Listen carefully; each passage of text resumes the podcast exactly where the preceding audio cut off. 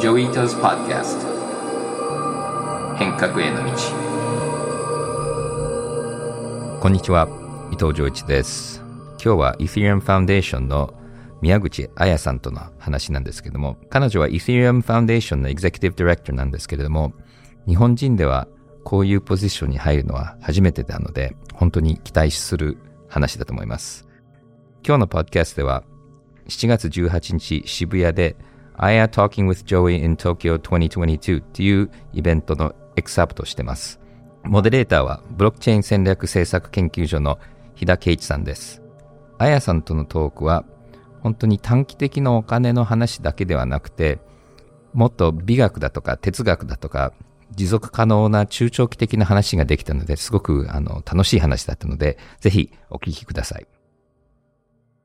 ちょっと最近心配っていうかだから今逆に冷めてるのは少しいいかなと思うのは誰も Web3 とか言ってなかったのに突然言い出して、で、みんなじゃあもう立てようと思ってもまだできてない。だから本当はもうちょっとゆっくりやらなきゃいけないところに、みんなが今来ちゃってて、で、インターネットの最初もそうだったの。僕もデジタルガレージを一緒に林さんと作った時は、やっぱり広告？だからインターネットの話をしたい人たちいっぱいいたけど、まだ役に立たないインターネットだったから、お客さんはみんな、やっぱり IT 企業とか通信会社が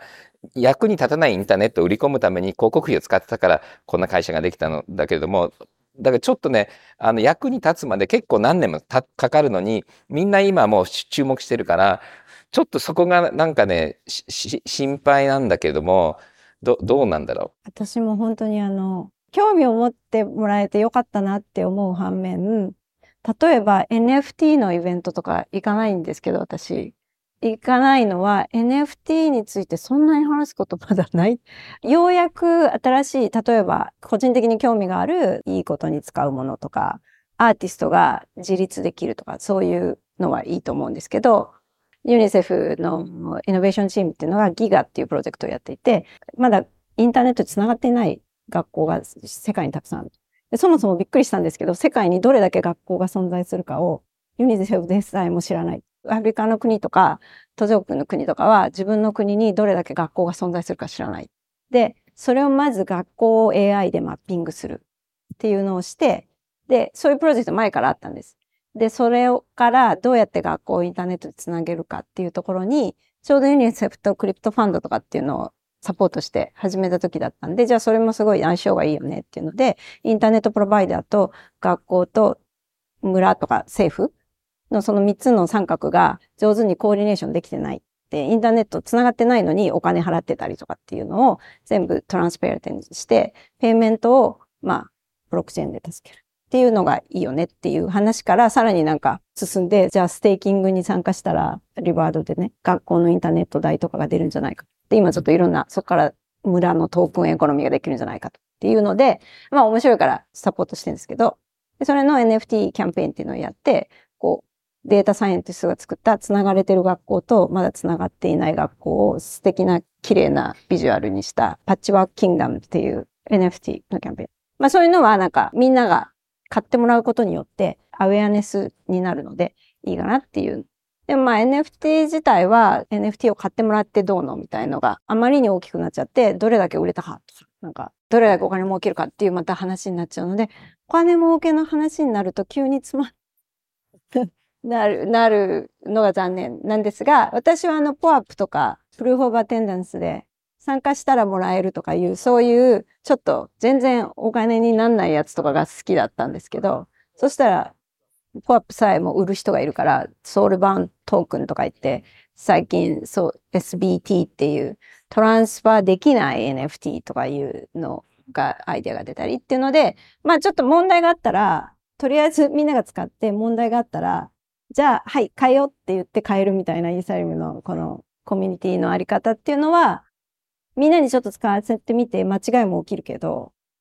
はい、やり直しみたいのはしょっちゅうあるっていうところはイーサリアムらしいはらしいですけど、で、そういう中でジョイさんが言ったように、今もう全然わかんないユーザーの人とかがこんな早い段階でいるっ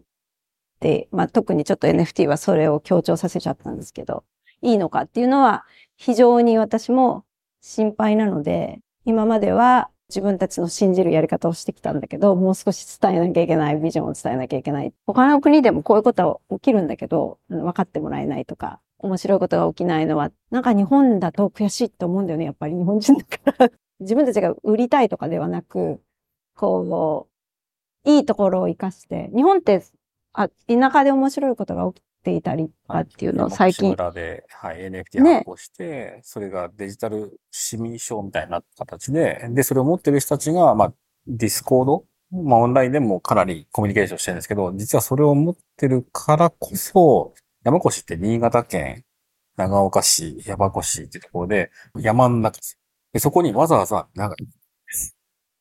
だからもお帰りって言われてそういうのが素晴らしいと思うので、うんあの、ぜひこちらも学びたいと思うし、きっと世界のイーサリアムコミュニティに発信できるものがうん。日本人の感性でできそる。だからそこのメンバーは少しイスリアムファンデーションコミュニティに引き込みたいなと思っていて、うん。で、さっきちょっと今聞いてて思ったんだけど、ちょっと僕言い方強かったかもしれないのは、全く役に立たないわけではないんだけれども、みんなが期待してるほど何でもできるものではなくて、で、大体みんな短期的な影響を大きく見積もりすぎて、長期的な影響を低く見積もりすぎちゃうので、だからちょっとその期待を鳴らすっていうことと、あと、やっぱりちょっとギクシャクしてて、まだスキャムも多かったり壊れたりするので、だから今のうちに使って、ボコボコ壊しながら良くしていかなきゃいけないので、あの、できれば早く使った方がいいんだけれども、でも自分の全財産と会社の全てのものをボンと乗っけるのにはまだ弱いけれども、何かはやった方がいいし、今でも役に立つものっていうのはたくさんあるし、実験はすごく楽しいので、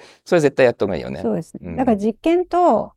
本当に、まあ、お金儲けっていうことじゃなくて、そうそう。こう作ってみる楽しさみたいのをとどんどん、学びね。そうそうそう、うんどんどんつで、自分で誰に頼らなくても、自分ですぐ作り出せるうんっていうのがやっぱり、そうそのためのプロトコールなので、はい。どんどんみんなになんかちょっと遊んでみてもらうみたいな。うんうん。で、おっしゃる通りで、もう全財産突き込んでとかは段階ではないですけど、まあでも、まだ、まだ、やっぱり一般の人が、まあ、オープンシールとかそういうのを使って NFT 化する、ミントするのは簡単なんですけど、やっぱり一般の人がメタマスクを持ってディスコードに入り、GitHub みたいにやると、これ DAO のツールなんですけど、結構やっぱりそれはきつい。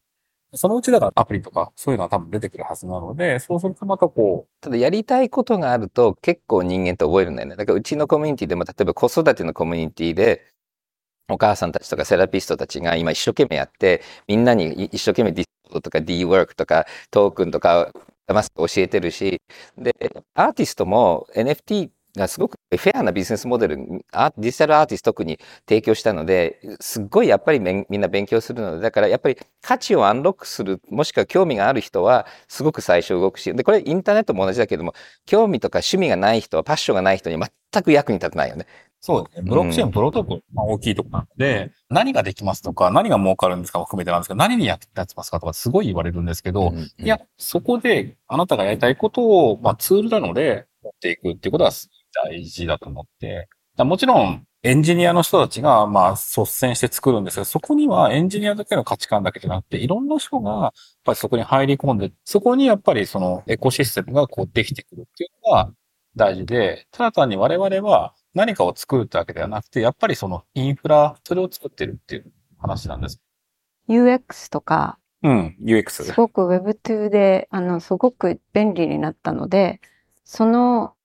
イメージで触ると、はいはいはい。なんだこれっていう状態だと思いますが、まあ、うん。なんで難しいの？ってこんなに便利になったのに、うん。なんか後退してんじゃないの？って思うかもしれない。そこでこそ、この分散型に作られているものを、トランザクションを分散型に起こすということの難しさ。まあでもそんななんか難しいものなんですよって言ってても一般の人にはね。それが動機では使えなので、やっぱりさっきおっしゃったように、自分でなんかそのシステムで作ってみたいかみたいなのがあると面白いですよね。今まではどこかのシステムとかに頼らなきゃいけなかったものがそうじゃなくうんものが作れるうんっていううんのをすっ飛ばかして触ろうとするとちょっと使いにくいっていうところしか感じないかもしれないですね。最初の頃に比べたらだいぶどうやって使ったらいいかのマニュアルもあるし、はいはいはい。で、今例えばちょっとオープンソースの話で言うと、ジョイさんの分野で、メタマスクも、例えば私たちはメタマスクだけがあまりにメタマスクだけになってもダメなんで、例えば一歩先を考えて、今、ウォレットのダイバーシティ、あれブラウザーのウォレットで大きくなったんですけど、ブラウザーのウォレットとかもっと、だから、ここに開発者がどのぐらいいるかわかんないですけど、そういうところもできてくれるといいなっていう。まあ、ポロポロちょっと出てきてはいるんですけど。そう。でもや、やっぱり、Firefox も出た頃って、あの、マイクロソフトのインターネットエクスプローラーが一番になっちゃって、で、全部敵殺しちゃったから、もうね、進化止まっちゃったんだよね。で、しかも、こんな大きい、あの、殺すためのチームが、最後は4人になっちゃって、予算ほぼゼロに。で、もうほぼ変わんなくなっちゃったの。でも、もう完全にフリーズしちゃって、そして Firefox が出たことによって、またみんなランプアップして競争が始まって、やっぱり競争がなければ、まだね、ウェブはものすごい古いままだったと思うんだよね。そうなんですよ。やっぱりでもそうやって競争するっていうことで、インターネットエクスプローラーみたいに終わる、ターミネートするっていうところがあって、でなおかつそこれを肥やしにしてじゃないですけど、新しいプロムもそうですけど、そこがこう出てくるっていうのは、イーサリアンファンデーションのフォークしていいよっていう、その文化にすごい繋がっていると思っていて。ただ問題はいろんなブラウザーは変わったけど、HTML のプロトコルはあんまりフォークしてないんですね。ちょっと HTML とかいろいろあったけど、でも一応 HTML。で、今、イー e リ m とかブロックチェーンがフォークする。だからクライアントを増やすっていうのは多分あのブラウザーを増やすのと同じレイヤーで、でもプロトコルが競争するので結構ね、辛いんだよね。あの上に作ってる人たちがですね。だからそれは起きた方がいいとは思思ってないですよ。はい、あのただそれが可能な環境ではある。うんうん、で、さっきおっしゃったね、マイクロソフトそれでフリーズしちゃってっていう、そういうことになってはいけないから、自らがそういう環境を、まあ、である。まあ、ただ、フォークした方がいいとは思ってないんですけど、あの、できればね、イザリムが健全であり続けて、そしてみんなが使えるようになればいいなと思うんですけどね。うん、はい。あの、お二人の聞いてる中で、まあ、もう一つ、まあ、共通点っていうところでは、ロングターンのところっていうのがすごい大事なところで、インターネットはこの50年ぐらい考えたところから始まってるんですけど、ブロックチェーン自体はまあビットコインから始まって2009年って考えるとまだ10年ちょっとなので、全然その、まあインターネットと同じ速度で、あの、まあブロックチェーン進化するって仮定するならばまだまだかかる。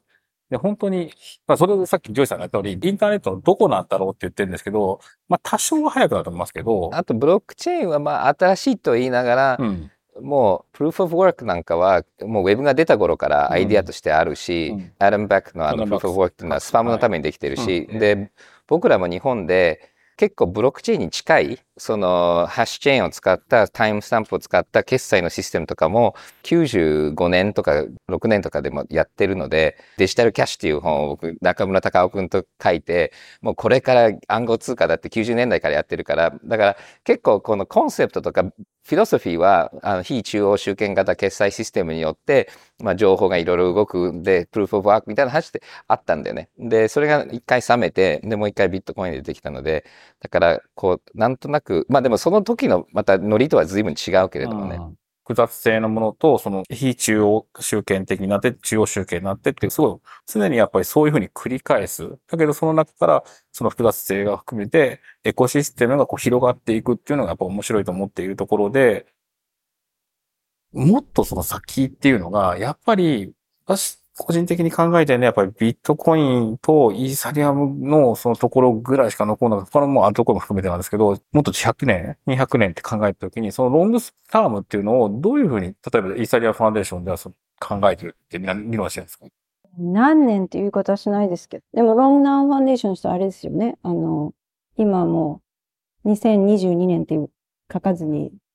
ですか、ゼロに。そう、1, 1万年時計作ったから。1万年時計作ってる人たちと話すと。1万年時計。1万年、1万年持つ時計を作ってるんですね。ロングナーファンデーション、そのストラットランド。っていうことは、えっ、ー、と、今関わってる人は誰も生きていないじゃないですか。当然、生きてるか生きてないで絶対生きてない。全員、全員。生きてないんですけど、その、それだけ持つ、なんか単なる時計年って思うかもしれないけど、1万年残るためには、技術だけではなく、いろんなことが継がれ、つ、つ、つ、つながっていかないと残らないっていうので、それをもとにいろいろ考えるっていうきっかけになるところもまたすごいんですけど、っていうことを、あの、何年というふうには思わないけど、考えたいですね。っていうと、だから技術が、今なんかプラットフォームがこうでとか、コンセンサスメカニズムがどういうふうでとかいう話をしてるんだけど、それだけでは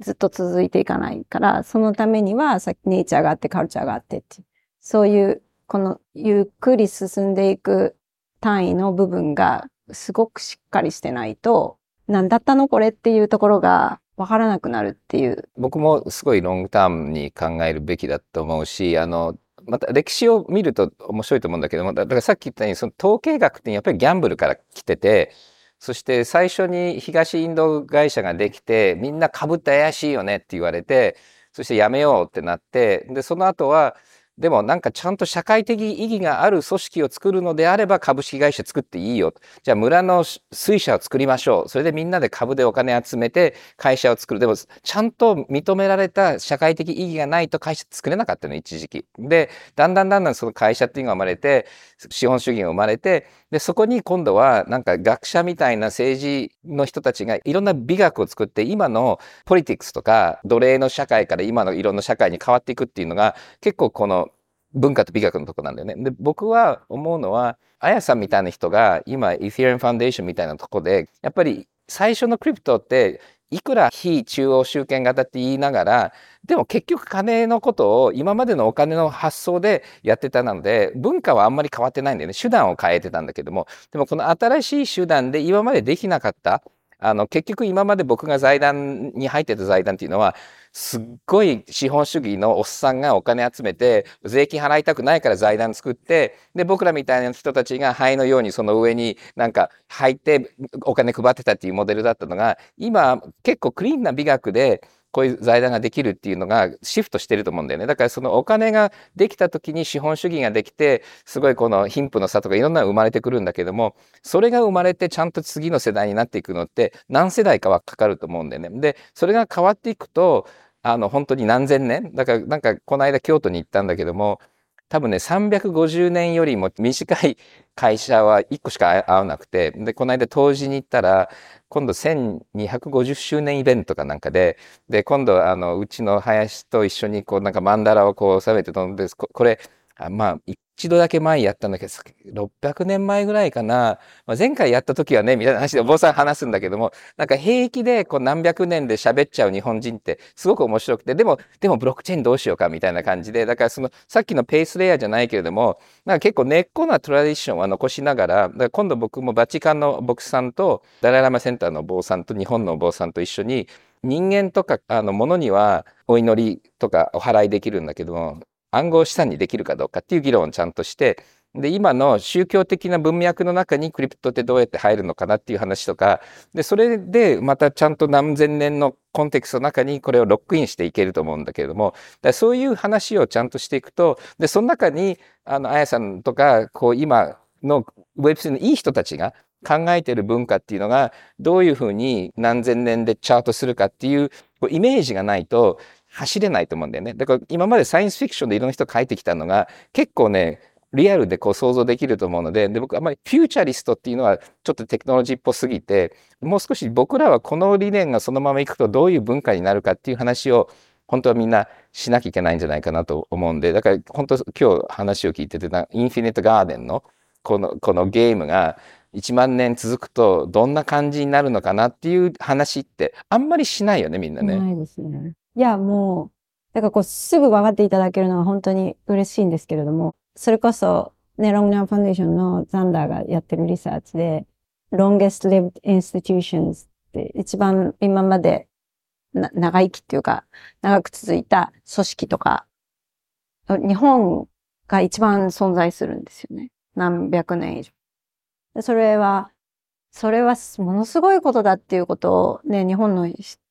私も含めて日本人がやっぱり失うべきではないなと思ってて、そこには、あの、もちろんその何百年ずっと一人生きたい人は一人もいないので、なんか、継がれてきたものがあるっていう。で、そこから何が学べるかっていうのは、なんかもう技術の世界なんですけど、私たちがいるのは。で、技術だけではなくて、やっぱり世の中がどういう仕組みがあって、どういうものが長生きしたかっていうものは必ず見るべきだと思うので、だからぜひ、もっとうちのメンバーとか、周りのコミュニティのメンバーも、そこ、日本に来たらそういうとこ見てほしいなって思ってます。うん。やっぱ京都って、私も最近今年よく行くようになってるんですけど、そういうその古いものが当たり前のようにあって、だけど、あの、新しいところも取り入れてるっていう、あの、たまたまなんですけど、えっと、150年とか200年続いてる漬物屋さんとか染め物屋さんのその若旦那の人たちと会ったんですけど、彼らは非常にその、あの、伝統もあるんですけど、あの、新しいことに挑戦してるっていうところで、僕はすごいアントレプレナーっぽい、この人たち起業家じゃないかっていうぐらい、漬物屋さんなんですけど、新しくホテルを本当にデザイナーホテル作っちゃったりとかするんですよ。イーサリアもそうなんですけど、かなりファンの方がいて支えられてるっていうところがすごいあると思うんです。ただ、まあ、投資家であるかもしれないし、まあ、一部はそのエンジニアとか、まあ、賑やかしかもしれない。だけど、今さっきの NFT もそうなんですけど、僕はやっぱりその、一番初期2014年の時で誰もいなかったんですよ。本当に。一つ一つ詐欺だ、なんだって言われながらも、あの説明をしてたんで、こんだけ本当に今日100人以上いますけど、いるっていう世界自体がもう本当にありえない世界なんで、これはだから一つのファンベースができたと思ってるんですけど、そういったところっていうのはすごい支えられてるっていうところがあると思うんですけど、やっぱり時間かけて作っていくもんなんですけど、多分そういう人たちがなんとなく私はイーサリアムがいいなって思ってるとか、いいねっていうふうに言ってくれるのがすごい大事だと思うんですけど、どうですか？ね、哲学的な話になって、哲学者とかもっと本当に入って話したいなっていつも思ってるんですけど、ちょっと、あの、今日もせっかくなんで、少し今、今、平田さんの話聞きながら、NFT のこと悪く言ったみたいに思われるといけない。ふとふと思った。えっと、NFT で面白いこともうちょっと来てほしいなって言って、そういえば面白いこともあると思って今ちょっと話した方がいいなと。ビタダオって聞かれたことあります？ビタダオっていう、BI あはいはいはい。あのーそれもイーサリムのコミュニティのチームなんですけど、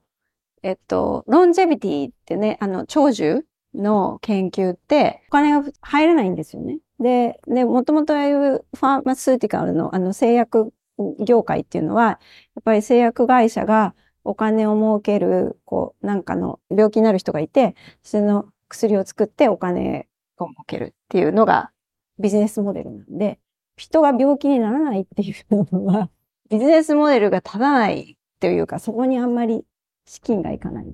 ていうので、個人の人が情熱を持って投資する人とかがいるんですけど、で、こう、そういうコミュニティがすでにあって、あと、リサーチャー、研究者たちも純粋に人が長く生きれるように研究したいっていう人たち。そういう情熱が集まってるグループがすでにいてですね。で、そういう人たちでできている DAO なんですけど、で、NFT がどう絡むかなんですが、NFT を使って IPNFT っていうのをやっていて、いわゆるそういうところのイノベーションの IP の問題があって、でこ大学とかが IP、インテレクチャルプロパティってね、特許とかそういうのね、どうするかっていうところに、今なんかこの技術が、まあ前からどうするかっていう話は出てきてるんですけど、NFT を使って誰かのアイデアを IP にする。で、いわゆるリーガルにはね、まだ認められてないんですけども、面白いなと思ったのは、で、今最近そのチームがゼロノレッジを使って、いわゆるあの NFTIP っていうのはリーガルには認められないので、作った自分のアイデアっていうのをこの人が持ってますよ。僕が例えば、癌の、何かの癌の治療の方法を見つけましたっていう時に、そのデータをシェアしないけど、この人がその情報を持ってるっていうのを証明しなきゃいけない。っていうので、いわゆるリーガルには守られてない IP、NFT をゼロノレージを使って機能するようにするっていうのを話し合ってるって言って、そういうのは新しい技術とこの NFT のアイデアも面白く使えて新しいものが生まれてるの面白いなと。だから今なんか見えてるのがこう、あのデジタルでアートとかグッズとかね、スニーカーとかもあるんですよね。そういうのを NFT にするっていうのが表に出てるんですけども、情熱のある人が集まってさっきのファンじゃないですけど、研究者と解決したいという人たちと、まあそういうことにちゃんとお金が行くべきじゃないかっていう人たちと集まると、自然にコミュニティができて、で、それでこそ DAO っていうのが成り立つっていうのの、まあ面白い DAO の、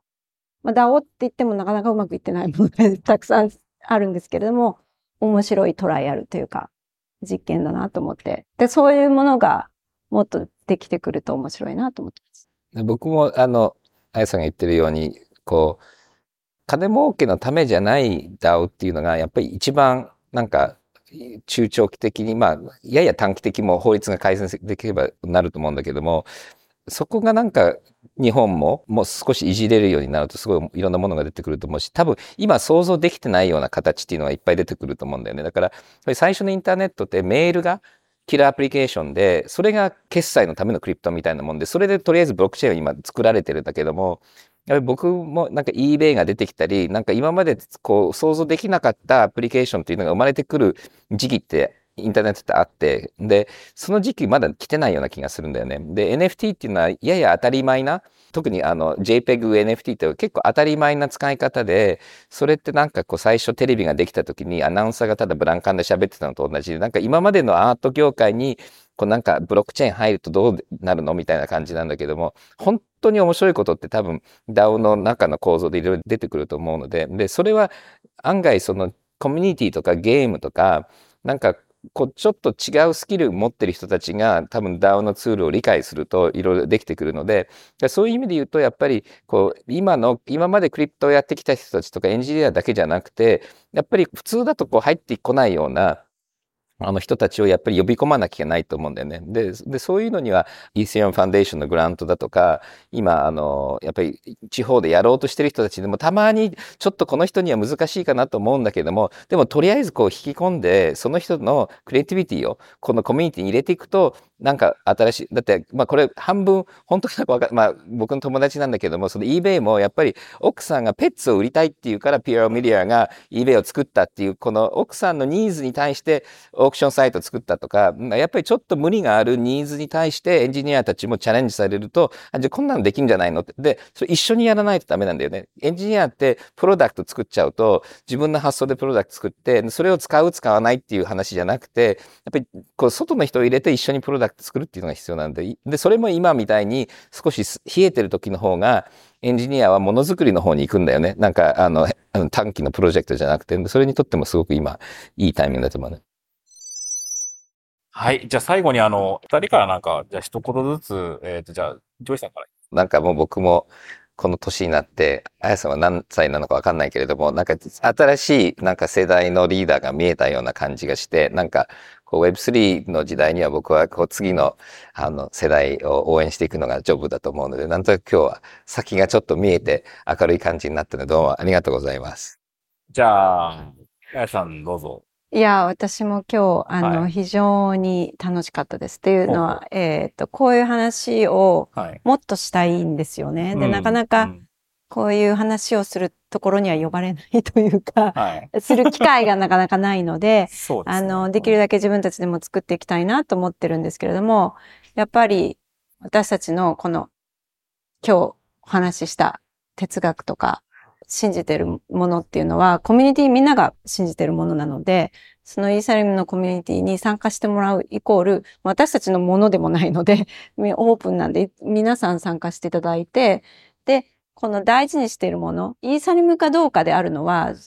究極どうでもいいんですね。この大事にしているものが伝わって残っていってみんなで作っていくって、それが Web3 だということをどんどん伝えたいなと思うので、いろんな人が入ってきて、いろいろ変わっていくっていうのはあるんですけど、それはやっぱりみんなの力がないと伝わっていかなかったりするので、まあ、いろんなところでぜひ参加していただいて、どのレイヤーでも参加できるようになってると思うので、あと、イーサリム .org とかも、これコミュニティが作ってて、オープンソースになっていて、日本語にするのも誰でも参加できます。なんか参加できると最近ポアップがもらえたり、デブコンのディスカウントチケットがもらえたりするらしいです。なんで、なんかいろんなところで参加できる開発者じゃなくてもっていうところがあるので、ぜひ覗いてみて、触ってみて、作ってみるとわかるかなっていうのを、それをみんなに伝えてほしいですね。まあ今日は本当に楽しかったです。ありがとうございます。はい、ありがとうございます。次はニュースのセクションです。イーサリアムの共同創設者であるブタリック・ブテリン氏は21日、パリで開催されたイーサリアムコミュニティ会議で講演を行いました。プルーフ・オブ・ワークから低エネルギーで効率的なプルーフ・オブ・ステークに移行するザッ・マージについて言及し、この作業が完了すれば、イーサリアムは55%完成することになると述べたということです。まあ、イセリアムはじめ、ブロックチェーンっていうのは、かなりプルーフ・オブ・ワークっていう方法で、まあ、ブロックチェーンを作っているので、すごくエネルギーを使うことによって、みんなに叩かれてます。で、一部アーティストとかプロジェクトは、まあ、これだけの理由で NFT やってないっていうのはあるんですけども、この The Merge っていうのは、Proof of Stake という、まあ、1000分の1ぐらいしかエネルギーを使わない新しいブロックチェーンの作り方の方法に Ethereum が切り替わろうとしていて、みんなとっても期待してる進化なので、Ethereum の創業の Vitalik が、まあ、こんだけ前向きに話していることはとても心強いことだと思います。そしてその5日前ぐらいに Reddit で Vitalik 他の話をしてました。で、そこの中では、相番トークンズって言って、これはもらった人は他の人に渡せないっていう、まあ、金銭的な転売ができないあのトークンも大事だよね。まあ、この辺の話も彼も前からしてるんですけども、僕がよくあの話してるお金に換算できない、まあ、ブロックチェーンの使い方の話彼もしていて、それ以外に、Proof of Humanity って言って、本当に人間が持ってるお財布なのかとか、そのアイデンティティのところも、ビタリックは話していて、で、多分これが人間一人一人にあのアイデンティティを紐づけることもとってもやっぱりガバナンス的には重要なんじゃないかなっていうので、まあ、こういう意味で本当にソーシャルベネフィット、社会的インパクトのところもベターもかなりこのこの辺りを話しているのも一つとても心強いことだと思います。経済産業省は省内各局に分散している担当者が一体で政策立案を行う大臣官房ウェブ3.0政策推進室を設置したことを発表しました。多くの起業家が国外に流出している状況も踏まえ、環境整備の検討スピードを上げていくということです。はい。岸田さんはじめに、成長戦略の真ん中に Web3 を入れようっていう話で、まあ、ここでは経済産業省が出てくるのがすごくタイミングいいと思います。そしてとてもこの分野には強い浅野さんっていう方が室長だっていうふうに聞いて、私もこの間メールで紹介してもらってこれから話そうと思ってますが、とても期待できるチームだと思いますので、頑張ってほしいと思います。企業の IT 担当者の60%以上が、今後5年間で Web2 は Web3 にとって変わると考えていることが、エクイニクス社の調査で明らかになりました。また、自社の事業で Web3 戦略を策定しているか、という質問においては、半数以上がすでに策定していると回答していることが明らかになりました。この数字は、アジア太平洋地域では最も高く、70%の企業が策定済みと回答しているということです。はい。この数字は案外高いので僕もびっくりしました。結構 Web3 のウォレットの保有率がすごく10%切ってたり、僕も外で話しててもあんまり盛り上がってないと思ってたらこんなに進んでるんですね。で、まあアメリカの方が激しいと思うんですけども、僕の仲間でも Web2 の仲間であんまり Web3 についてきたくなかった人たちがだんだん Web3 が加速しちゃって今走ってもなんか追いつけないような感じになっちゃっていてちょっと不安になってるもしくはそこで怒って叩いてる人たちもいるのでかなりこの Web2 のエンジニアたちと Web3 の人たちの間に溝ができて、少し摩擦が起きてるような気がしてます。で日本はアメリカほど激しくなんか摩擦が起きてないような気がするんですけども、まあ、僕の読みでは Web3 は本当にスピードが上がってきちゃったので、ちょっと前は思いっきり走ればなんとなく追いつけて自分もリーダーになれたんだけれども、もうちょっと経つと追いつけないような感じ。まあ、追いつけないっていうのは、リーダーにはなれない。波の前にはいけない。で、波の後から追っかけるっていう感じになる、こう、ちょうどこの分岐点だと思うんですよね。ただ別にリーダーになんなくて Web3 がもうちょっと使いやすくなってから使うっていうのがまあ普通の人の立場でそれは全然いいと思うんですね。だからちょっとここは重要なんですけども、誰も置いていかないっていうのはすごく重要なんだけれども、短期的にはたくさんの人が置いていかれちゃって、そして新しい Web3 のリーダーが出てきて、でそのリーダーたちがみんなをインクルージョンする新しいサービスを作るっていうこういうパターンだと思うんでこれ多分数年かかると思うんですよね。で今は実際 Web3 ってすごく役に立つものではなくて一部の業界、あとは例えばアーティストのための NFT とか、こういうところではすごくもう動いてはいるんですけども、普通の人たちがすごい役に立つなっていうのにはもうちょっと時間がかかるので、と言いながら企業はもう準備しなきゃいけないので、これはすごくいい数字だと思いますので、ちょっとだから先行投資と実験の期間なので、あのリーダーになりたい人、それがビジネスとして置いていかれたくない人たちは、そろそろ始まるタイミングっていうのが、まあ、この数字にも表れてるんじゃないかなと思います。はい。次はお便りのコーナーです。最初のお便りは、ようちゃんさんです。先日、マインクラフトが NFT 禁止という方針を出しました。理由としては、誰でも同じコンテンツにアクセスできる状況を維持するために、希少性を持った資産としての NFT は理念に反するということでした。現状、NFT に関する悪質な詐欺が多いことも影響しているのではないかと推測しています。ただ、ゲームの中で NFT を扱えると、ゲームを楽しみながら経済活動ができるので、小学生や中学生からでも新たな変革を起こす可能性があるようにも思います。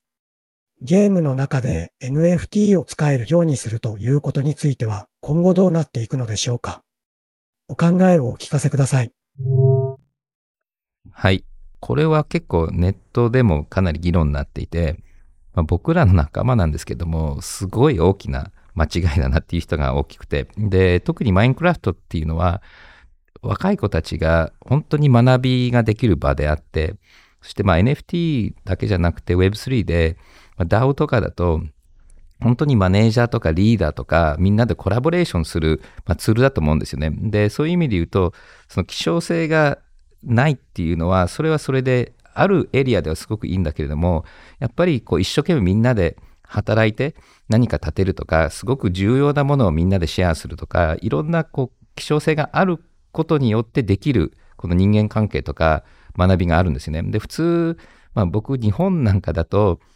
結構リスク取らないで言われた通りきちっとやって、そして会社に入ってもあんまり責任なくて、部長になって初めてなんか責任があるんだけども、そのレベルになるともうスキルもなければ、もうリスク取れないぐらいマンションのローンとかしてて、で、なかなか日本ってアントプレナーが育たないのは、やっぱり自分でなんかマネジメントするとかリーダーシップするチャンスがなかなかないからだと思うんですよね。で、やっぱりこのあんまりこうステークスが高くないまあ、Web3 の NFT とかマインクラフトの中でちっちゃなベンチャーを5歳の子がやるとかそういうことが実験的にできるっていうのはすごく学びにつながると思うので、でそれをこうチャンスを与えないっていうのはすごい損だと思います。次のお便りはヒロスミーさんです。私はいわゆる現代アートに関わる仕事をしています。昨今、NFT アートの可能性が高まり、スツツニコさんや藤畑さんの作品のように、これまでマーケットに乗りにくかった作品が NFT で販売されるチャンスが出てきました。一方で、ギャラリーで扱っているような絵画や彫刻などは物理的な実体が伴い、本物を間近で見たり存在を感じたりすることで感動を与えます。物理的な美術作品に NFT のデジタル証明書をつけるなどのビジネスも生まれていますが、物理的な作品は NFT タグをそのものを貼り付けるときの信頼性の担保に課題があったり、物流や保管などにもコストがかかり、流動性も低いです。ある調査では、NFT アートの転売期間は平均1ヶ月ですが、リアルのアートの転売期間は、平均20年から30年とも言われています。ジョイさんは、今後、リアルのアートの価値や流通はどうなっていくと思われますか？全く、別のマーケットとして混じり合わないのか？それとも、何かをきっかけに NFT アートのように、流動性は高まっていくのでしょうか？はい。僕は物理的なアートと NFT のマーケットプレイスっていうのは多少は重なって融合するかと思うんですけども、でも特に動かせない物理的なアート、まあ、インスタレーションだとか建物だとか美術館に入っているようなものこれの NFT 化っていうのは案外面白いかと思うんですよね。で、英語では fractionalization っていうんだけれども、たくさんの人たちで一つのアートを買う。だからアメリカの憲法のオリジナルの写しみたいなのが売りに出て、で、ダウンがさっさと集まって何億も集めて、で、結局落とせなかったんだけれども、そのオークションに参加するっていうことがあるので、だからコミュニティが、まあ、パブリックアートをたくさんの人で買ったり、たくさんの人たちでクラウドファンディングするっていうのはあり得ると思いますし、まあそういう感じで、その仲介業者だとか国とかが入ってインターフェースするっていうものと、あとは NFT の重要なのは、まあ世界のどこからでもそのマーケットに参加できるっていうことで、まあ流動性が高いのとビズビリティが高いので、まあ本当は小さなコミュニティでしかやってないオークションよりも値段はつけられるし、流動性も上がると思うので、だからそういうところにきちっと、まあ、認証された物理的なアートも出るっていうことはなくはないと思うんですね。で、物理的なアートが人から人に渡るときに、裏書きとかするんですけども、まあ、そういう専門の会社とかあるにもかかわらず、かなり偽物が多いんですよね。で、そこの認証する機関とブロックチェーンの技術が一緒になって、物理的なアートが今までどこから来たかっていうのをもう少しきちっと認証するツールが出てくるっていう可能性あると思うんですよ。だから僕らは今、ワインの NFT とかあの始めてるんですけども、もうビニヤードから出たとこから、もうずっとトラッキングできるようにすると、偽物のワインがあの防げるとか、瓶に例えば QR コードがあって、それが NFT 化してるとか、まあ、そういうようなことも可能なので、だから物理的アートのトラッキングっていうのもできてくるんじゃないかなと思いますけれども、デジタルアートの方が先かな。最後のお便りは、ユゴさんです。Web3 の将来性に魅力を感じて、プログラムの勉強をする一方で、投機的な目的で Web3 を捉えている自分がいます。ジョイさんは、この部分の折り合いについて、どのように感じていますか？まあ、僕は個人的に投機的じゃないブロックチェーンが面白いなと思って、で、そういうのはもっともっと事例が出た方が、たくさんの人が参加するんじゃないかなっていうので、まあ、この番組でややあの強調してると思うんですけども、ただやっぱり生活するのにはお金も必要だし、僕も投資もしてるので、まあ、投機目的がダメっていうわけではないんですけども、ただ意外に短期的な、ちょっと詐欺っぽい投機的な目的の人たちが Web3 に多かったので、そういう人たちを、まあ、ブロックじゃないけれども、あんまりアテンションを与えないで、もうちょっと中長期的な投機目的の人たちの方をサポートしていきたいと思いますので、まあ、投機目的でプログラミングやるっていうのは別に立派なことだと思いますし、僕も今ベンチャー投資もやってますので、それは全然悪いことではないと思います。次は家紋のコーナーです。このコーナーは変革コミュニティのメンバーシップカードを持っている人たちだけのコーナーです。今週の問題はこれです。次のうち正しくイーサリアムと発音しているものはどれでしょうか ?1、Ethereal。2、Ethereum。3、Ethernet。正しい答えを変革コミュニティのミスセクションで入力してください。リンクはプログラムのディテールのページにあります。答えは大文字半角英数字で入力してください。正しい答えを入力できた人は100変革トークンをもらえます。新しいメンバーシップカードを持ってない人たちは、お便りを送ってください。そのお便りは番組で作ったら、コミュニティの入り方とメンバーシップの手に入れ方をお送りします。今日も聞いていただいてありがとうございます。また来週。このポッドキャストでお話しする内容は、クリプトや Web3 に関する一般的な情報に過ぎず、これらへの投資の勧誘を目的としたものではありません。また、特定のトークンなどの推奨を目的とするものでもありません。クリプトの投資と売買は、とてもリスクが高いものです。自分もやりたいと思ったら、プロのアドバイスをもらってから参加してください。また、最終的な投資決定は、皆さんご自身の判断でなさるようにお願いします。デジタルガレージは、危険な海に最初に飛び込むファーストペンギンスピリットを創業以来大事にし続けています。これから来る Web3 オープンソース時代を見据えたテクノロジーで新たなビジネスを生み出す仲間を募集しています番組詳細欄にあるリンクよりぜひご覧ください Web3 is here. Join us. Join the first penguins. New Context Designer Digital Garage